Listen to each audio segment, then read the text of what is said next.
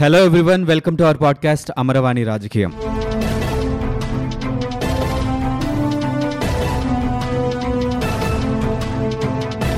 రాజధాని అమరావతి విషయంలో రోజుకొక అంశం తెర మీదకి వస్తుంది. రీసెంట్గా బొత్స సత్యనారాయణ చేసిన వ్యాఖ్యలు ఆ తర్వాత టీజీ వెంకటేష్ చేసిన వ్యాఖ్యలతో రైతుల్లో ఆందోళన మొదలైంది. రైతులందరూ ఈ రోజున రాజధాని ఏమైపోతుందో అనే భయాందోళనలో ఉన్నారు.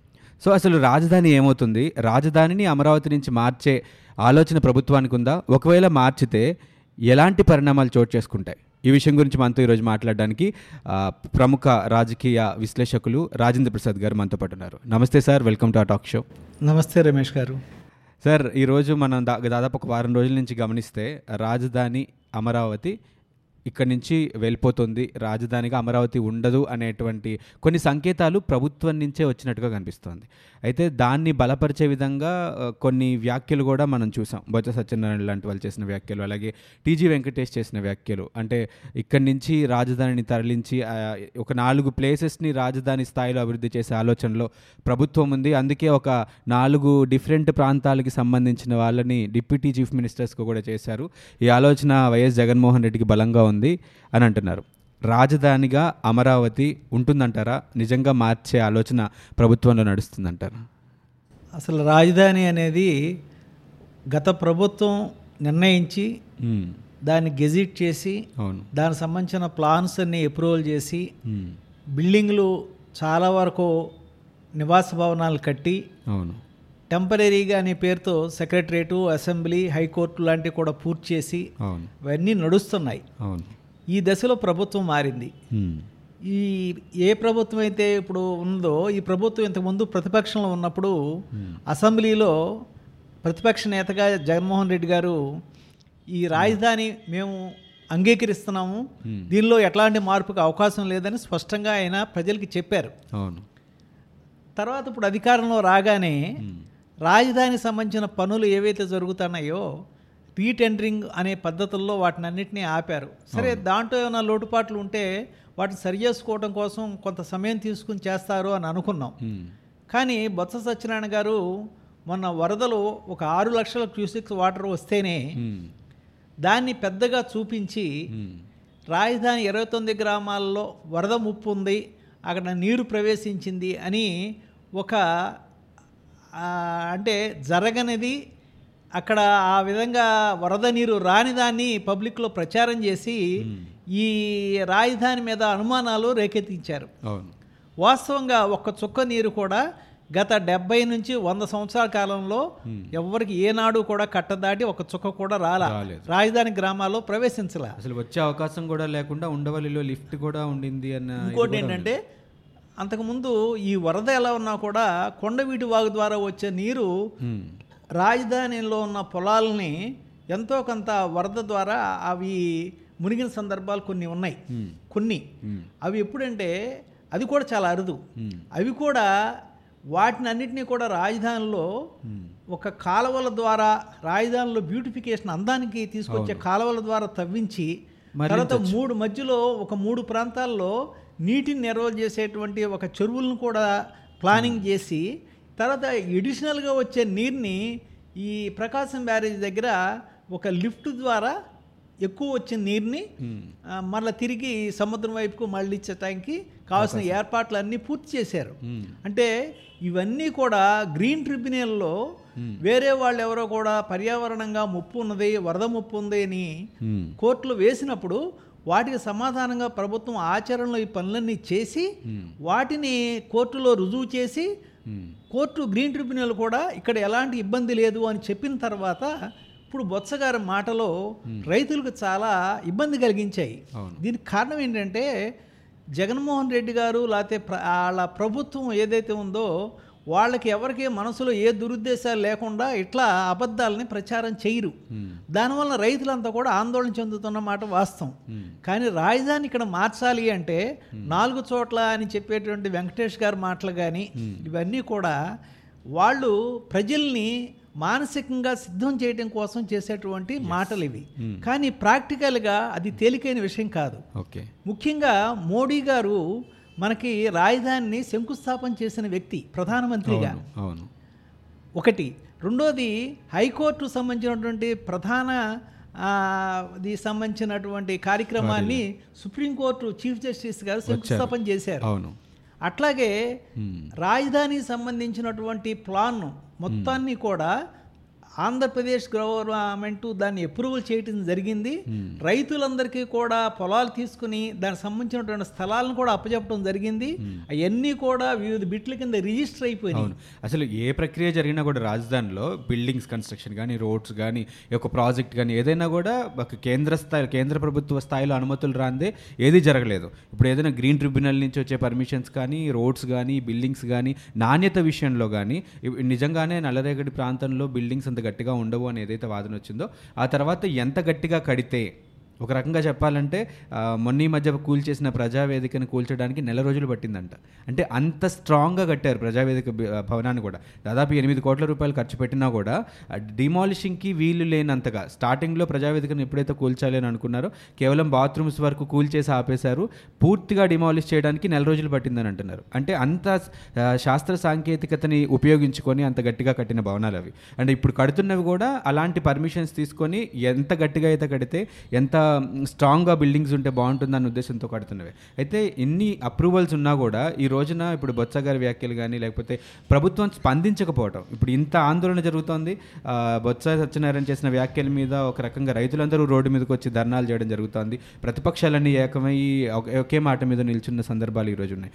అలాంటి సందర్భంలో అసలు ప్రభుత్వం నుంచి ఒక అధికారికంగా రాజధానిని మార్చే ఆలోచన మాకు లేదు అని కానీ లేకపోతే ఇవన్నీ ఒక స్పెక్యులేషన్స్ అనవసరంగా పుట్టిస్తున్న మాటలు అని కానీ ఒక ప్రకటన ఒక ప్రభుత్వం నుంచి రాకపోవడం నిజంగా బాధాకరమైన విషయం అని చెప్పొచ్చు. అంటే ఈ ప్రకటన రాకపోవడం వెనుక ప్రభుత్వం నిజంగానే ఈ ఆలోచనలో ఉంది అని మనం అనుకోవచ్చు అంటారా? ఖచ్చితంగా అండి. ఎప్పుడైతే రాజధాని ప్రజలంతా కూడా రోడ్డు మీదకి వచ్చినా కూడా బొత్స గారు పదే పదే ఈ అబద్ధాన్ని ప్రచారం చేస్తా శివరామకృష్ణ కమిటీ ఎలా ఉంది శ్రీకృష్ణ కమిటీ ఎలా ఉందని ఆల్రెడీ రాజధాని నోటిఫికేషన్ జరిగి నిర్మాణాలు జరిగి అక్కడ పరిపాలన నడుస్తుంటే కూడా ఈ తిరిగి ఇలా మాట్లాడుతున్నారంటే జగన్మోహన్ రెడ్డి గారు ప్రభుత్వం లోపల దురుద్దేశాలు లేకుండా ఇట్లాంటి ప్రచారాలని ముందుకు తీసుకురాదు. ప్రజల్ని మానసికంగా వాళ్ళ ఆలోచనలకు దగ్గరగా చేసి ఏదో విధంగా ఇక్కడ నుంచి దీన్ని దెబ్బతీయాలనే ప్రయత్నం వరకే ఉంది కానీ వాళ్ళకి వేరే చోట పెట్టగలిగి చేయగలిగి సక్సెస్ చేయగలిగినటువంటి యంత్రాంగం కానీ విధానం కానీ పద్ధతి కానీ అసలు ఎక్కడా లేదండి.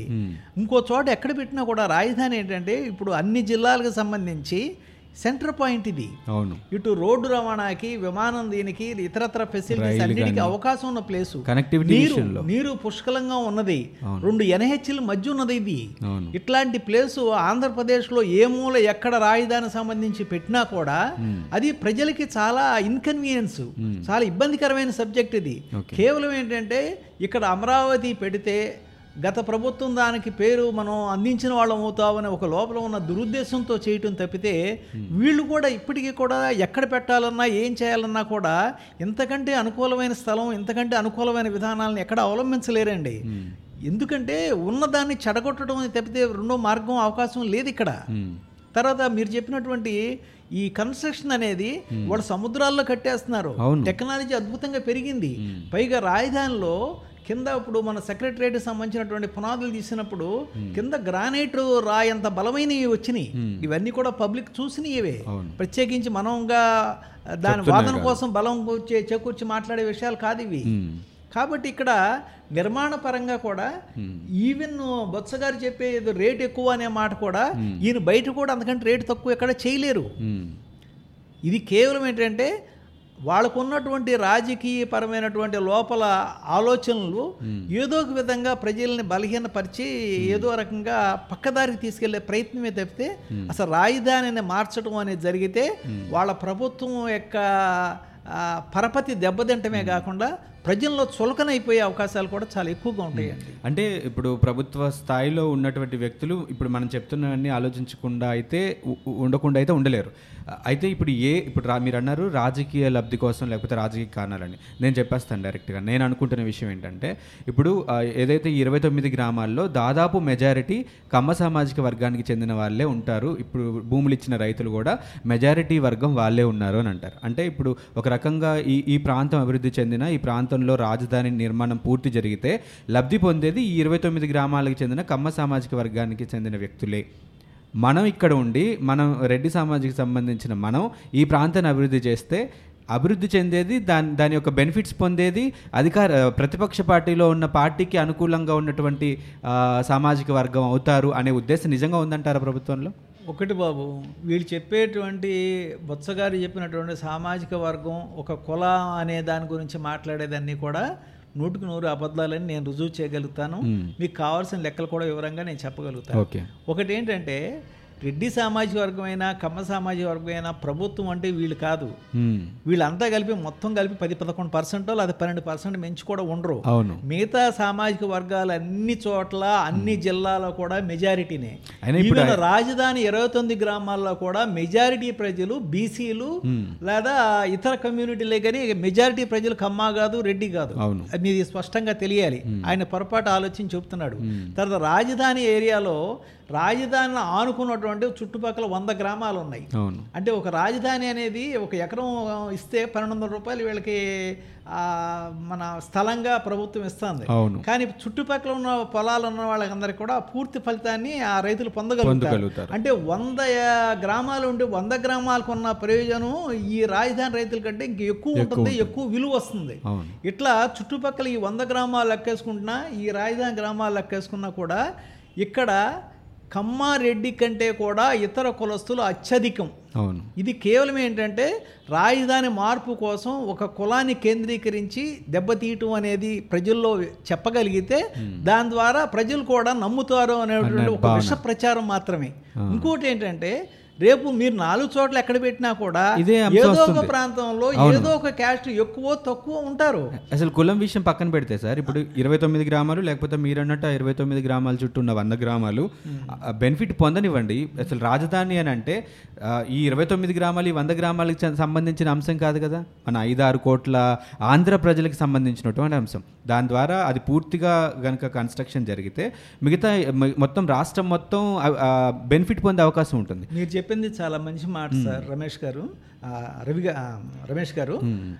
ఎందుకంటే అసలు రాజధాని నిర్మాణం చేసేటప్పుడు రోడ్లు ఏనేముండే వీళ్ళని డిస్టర్బెన్స్ ఉండే స్థాయిలో ఇళ్ళు పక్కన ఎట్టనే ఉండే అవును. ఓ రకంగా నా వాళ్ళందరూ కూడా అన్నిటిని ఓర్చుకుని సిద్ధపడితేనే ఓ పదిహేను ఏళ్ళు ఇరవై ఏళ్ళకో రాజధాని తయారవుతుంది.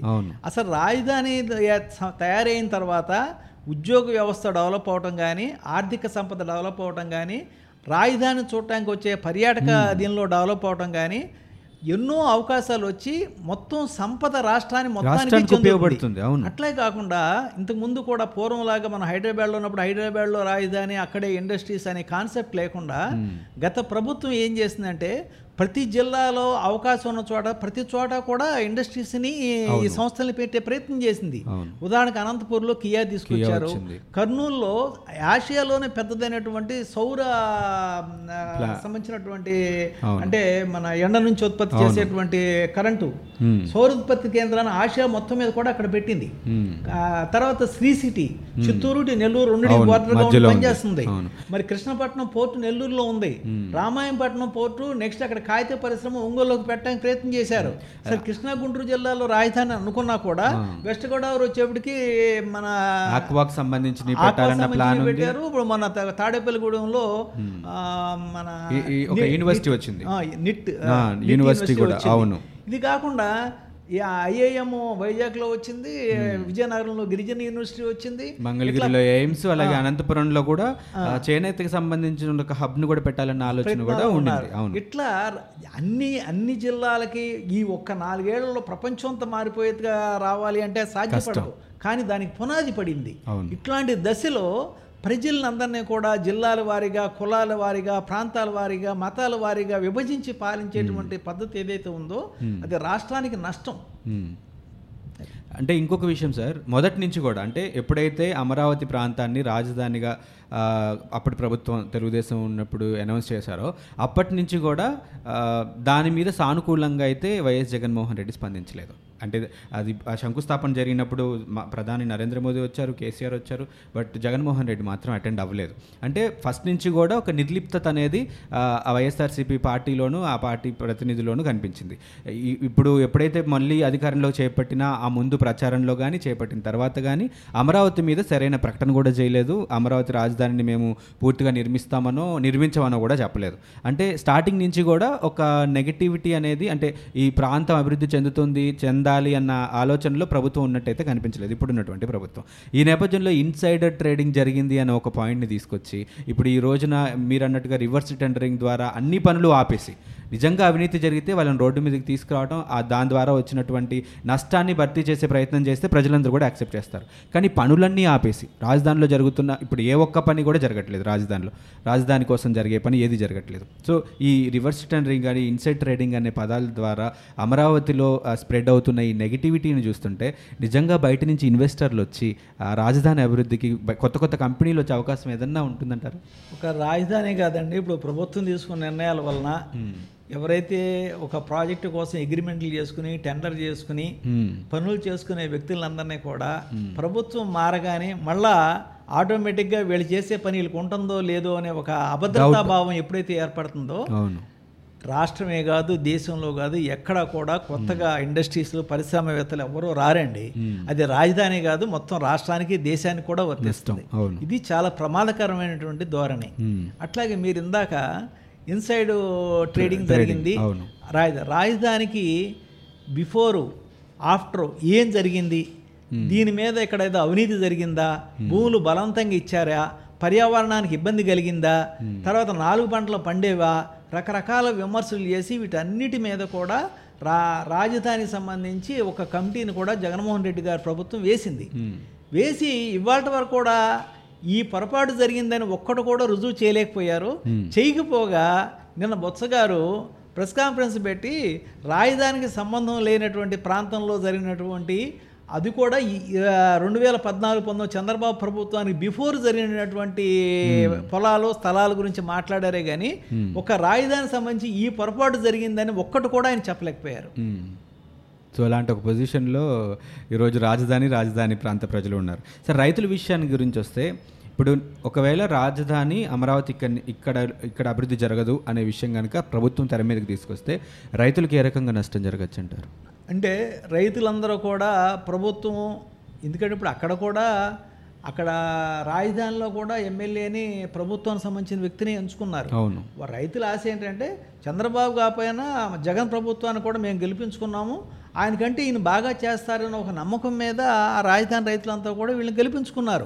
పైగా ప్రత్యేకించి ఇటు కృష్ణా జిల్లాకి దగ్గరగా ఉన్నటువంటి రాజధాని గుంటూరు జిల్లాల స్వయం రాజధాని కూడా మెజారిటీ సీట్లు అన్నీ కూడా అటు రెండు ఇటు రెండు ప్రతిపక్షానికి వచ్చినాయి మెజ- మెజారిటీ సీట్లు అన్నీ కూడా జగన్మోహన్ రెడ్డి ప్రభుత్వానికి వచ్చాయని.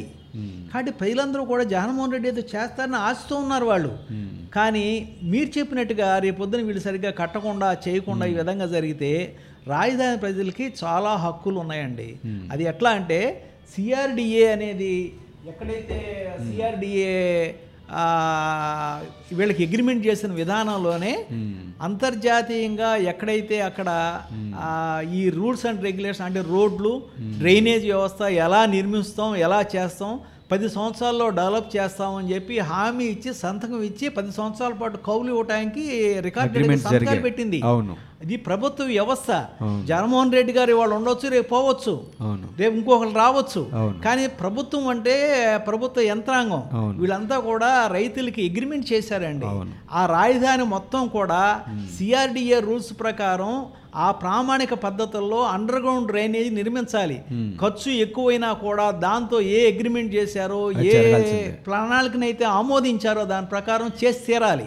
కాబట్టి రాజధాని రైతులకి తాత్కాలికంగా ప్రభుత్వ చర్యల వలన కొంత మనస్తాపం కలగొచ్చు కానీ అంతిమంగా వాళ్ళకి న్యాయం జరుగుతుంది. అది కూడా న్యాయస్థానాలు పూర్తిగా వారికి కావలసినటువంటి అన్ని రూల్స్ని ఫ్రేమ్ చేసే. పద్ధతిలో చట్టబద్ధత ఉండే విధానాలు దాంట్లో ఉన్నాయండి. మ్మ్. అది. సో ఆ రకంగా రైతులు అంటే పోరాడాల్సిన అవసరం వస్తుందేమో తప్ప ఓడిపోయే అవ- అవసరం అవకాశం అయితే లేదు. తాత్కాలికం అండి ఇది. కేవలం తాత్కాలిక తాత్కాలికంగా. అంతేనండి. అంతేగాని దీనివల్ల ఏమవుతుంది? ఉన్న ప్రభుత్వానికి ఇంత భారీ మెజారిటీ ఇస్తే చేతులోరా వాళ్ళు చెడగొట్టుకోవటం పై ఇంకెక్కడో పెడదాం ప్రయత్నం చేసి అక్కడ కూడా సక్సెస్ కాక అన్ని రకాలుగా ప్రజల నుంచి దూరం అవటమే కానీ ఇది వాళ్ళు మేలు జరిగేటువంటి అవకాశం ఏ కోసైనా లేదండి. ఇంకొక ఆలోచన సార్ ఏంటంటే ఇప్పుడు ముప్పై మూడు వేల ఎకరాల స్థలాన్ని ల్యాండ్ పూలింగ్ ద్వారా తీసుకున్నారు. ఆ తర్వాత జరిగిన ఎన్నికల్లో ప్రభుత్వం మీద విశ్వసనీయత లేకపోవడం రైతులు కొంతమంది వ్యతిరేకించారు. సో చంద్రబాబు నాయుడు చేస్తున్న పనులు ఆ- ప్రాంతంలో ఉన్నటువంటి రైతులు కూడా నచ్చట్లేదు. అందుకనే స్వయాన చంద్రబాబు నాయుడు కొడుకు ఎక్కడైతే పోటీ చేశారో మంగళగిరి నియోజకవర్గంలో ఓడిపోవడానికి కూడా అదే కారణం అనే ఉద్దేశంతోనే అంటే ఈ ల్యాండ్ పూలింగ్ విషయం కానీ రాజధాని అమరావతిలో ఉండే విషయం మీద ఇక్కడ ఉన్నటువంటి ప్రాంత ప్రజలకి కొంచెం వ్యతిరేకత ఉంది కాబట్టే ఈ ఈ నిర్ణయం మనం తీసుకొచ్చినా కూడా ఇక్కడ ప్రాంత ప్రజలు మనల్ని ఏమి అంటే వ్యతిరేకత రాదు అనే ఉద్దేశంలో ప్రభుత్వం ఉండుండొచ్చు అంటారా అంటే ఓడిపోవడానికి ఉన్న రీజన్ ఏంటంటే ప్రభుత్వం మీద ప్రజలకు ఏదో ఒక అసంతృప్తి ఉండబట్టి ఓడిపోయారండి. అందులో అనుమానం ఏముంది? అసంతృప్తి రాజధాని అనే సబ్జెక్ట్ వస్తే ఆ రాజధానిలో ఉన్న రైతులు మొత్తం కూడా మీరు చెప్పే ప్రకారం ఉన్న రైతులందరూ కూడా జగన్మోహన్ రెడ్డికి మరి ఓట్లేశారు. ఓట్లేసి గెలిపించారు. గెలిపించిన తర్వాత అక్కడ రాజధాని రైతులు అందరూ మెజారిటీ అంటున్నారు మరి ఓట్లేసి గెలిపించారు అంటున్నారు. మళ్ళీ ఇంక వ్యతిరేకత ఏంటి? ఆయన ఏదైనా నాకు ఈ అమరావతి నేను కట్టను అంటే దాన్ని అంగీకరించి వాళ్ళు ఓట్లు వేశారనొచ్చు ఈయన కూడా అంగీకరించాడు అస- అసెంబ్లీలో. ఆయనకి ఇష్టం లేకపోవచ్చు మనసులో. కానీ ఈయన కూడా కడతాడు అని అంగీకరించాడు ఇష్టపడి ఓట్లు గెలిపించారు. అసలు ప్రభుత్వం ఓడించడానికి ఇక్కడే కాదు రాష్ట్రం మొత్తం ఓడిపోయింది ప్రభుత్వం ఇది గత ప్రభుత్వం. కాబట్టి దీనికోసం ప్రత్యేకించి దీనికోసం ఓడించారన్న దాంట్లో అర్థం లేదు సార్ అది. పైగా ఇంకోటి ఇందాక ఓ మాట అన్నారు మీరు. ఏదో కమ సామాజిక వర్గం ఉన్నారు వాళ్ళు అన్నారు. మరి కమ సామాజిక వర్గం మెజారిటీ ఉంటే అసలు అక్కడ ఎందుకు ఓడిపోతారు? మెజారిటీ ఇచ్చిన రైతుల్లో ఉన్నారు. ప్రజల్లో కాదు. ఏదండి? ఇచ్చిన ల్యాండ్ ఇచ్చిన రైతుల్లో ఎక్కువ మెజారిటీ ఈ సామాజిక వర్గానికి చెందిన వాళ్ళు ఉన్నారు. ప్రజల్లో మీరు అన్నట్టు ప్రజల్లో ఎక్కువగా ఎస్సీ ఎస్టీ బీసీకి సంబంధించిన వాళ్ళే ఎక్కువగా ఉన్నారు.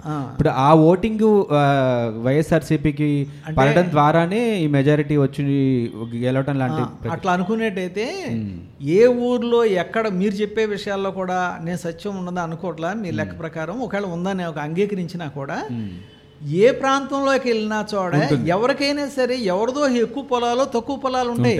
పేదవాళ్ళందరి దగ్గర పొలాలు ఉండేటైతే అసలు ఈ దేశంలో సోషలిజం ఏనాడు వచ్చేది. అవును. ఇది ఎక్కడైనా కూడా ఎవరైతే కొంచెం మనం ప్రధానంగా ఈ పొలాల మీద గ్రిప్ ఉన్నటువంటి కులాలు ఉంటారో ఆ కులాల చేతుల్లోనే సంపద అంతా కూడా ఉంటుంది అది. అది సహజమే అది. ఇది ఇక్కడ కాదు ఇంకో చోట పెట్టినా కూడా ఉంటుంది. దాంట్లో అనుమానం అక్కర్లేదండి. వెల్ సార్ ఎనీవేస్ ఇప్పుడు ఒక రాజధాని కనుక ఇప్పుడు నూట యాభై ఒక్క సీట్లు ఇచ్చి వైఎస్ ప్రభుత్వాన్ని వైఎస్ రా- జగన్మోహన్ రెడ్డి ప్రభుత్వాన్ని ప్రజలు ఏదైతే ఎన్నుకోబడ్డారో ఇప్పుడు ఇలాంటి ఒక ఒక సమస్య రాజధాని ప్రాంతంలో మనకి ఎదురవుతున్న సందర్భంలో ప్రభుత్వం నుంచి ఒక అధికారికంగా ఒక ప్రకటన రావాల్సిన అవసరం ఉంది.